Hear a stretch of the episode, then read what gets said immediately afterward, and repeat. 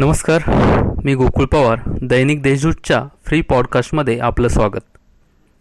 ऐकूयात नाशिक जिल्ह्यातील ठळक घडामोडी. राज्यात करोनाचा संसर्ग वेगाने वाढू लागल्याने मुख्यमंत्र्यांनी सर्वानुमते निर्णय घेत तीस एप्रिलपर्यंत राज्यात कठोर निर्बंध लागू केले आहे. सकाळी सात ते रात्री आठ जमावबंदीचे म्हणजे पाचपेक्षा जास्त लोकांना एकत्र थांबता येणार नाही. तर रात्री आठ ते सकाळी सातपर्यंत कोणालाही संयुक्तिक कारणाशिवाय घराबाहेर पडता येणार नाही म्हणजे संचारबंदी लागू करण्यात आली आहे.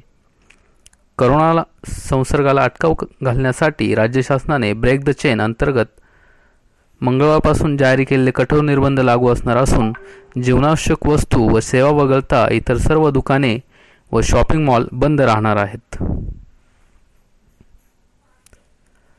नाशिक महापालिका क्षेत्रात करोना संसर्ग झपाट्याने वाढत असून दररोज दोन हजाराच्या आसपास नवीन रुग्ण समोर येत आहेत. या नवीन रुग्णाच्या संपर्कात असलेल्या लोकांच्या तात्काळ चाचण्या व्हाव्यात म्हणून महापालिकेकडून दातार जेनेटिक सोबत टाईप करण्यात आले असून आता दोन दिवसात चाचण्यांचा अहवाल प्राप्त होणार आहे.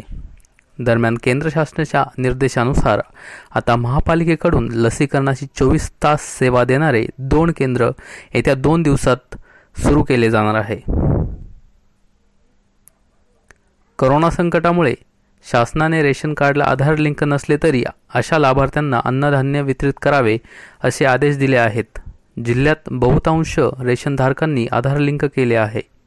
शहरात दीड ते दोन हजार कार्डधारकांना आधार लिंक न केल्याचा फटका बसला. परंतु या लाभार्थ्यांना जर रेशनला आधारची लिंक केली तर पूर्ववत त्यांना धान्य वितरित केले जाणार आहे. रेशन कार्डला आधारची जोडणी न केल्यास पंधरा मार्चपासून धान्य बंद केले जाणार होते. पण करोनाचे संकट पाहता शासनाने कोणीही अन्नधान्यापासून वंचित राहू नये अशी भूमिका घेतली आहे. एकीकडे जिल्ह्यात कोरोनाचा कहर सुरू असताना अशाही परिस्थितीत कश्यपी धरणावर पर्यटकांची गर्दी पाहायला मिळते आहे. त्यामुळे अद्यापही नागरिक जबाबदारी नागरिकाची भूमिका पार पाडताना दिसत नाही. दरम्यान शनिवार रविवार बाजारपेठा बंद असताना नागरिक सुट्टीचा आनंद घेण्यासाठी घराबाहेर पडत आहेत. शहराजवळील कश्यपी धरण गंगापूर बॅकवॉटर आदी परिसरात नागरिक गर्दी करताना दिसून आले. यामुळे शहरासह ग्रामीण भागात कोरोनाचा प्रसार होण्याचा धोका वाढत आहे. इंडियन मेडिकल असोसिएशन म्हणजेच आय एम ए नाशिक शाखेची नवीन कार्यकारिणी जाहीर झाली आहे. प्रख्यात मानसोपचारतज्ञ डॉक्टर हेमंत सोडनीस यांनी अध्यक्षपदाचा कार्यभार स्वीकारला. तर स्त्रीरोगतज्ज्ञ डॉक्टर कविता गाडेकर यांची सवि सचिवपदी निवड करण्यात आली आहे.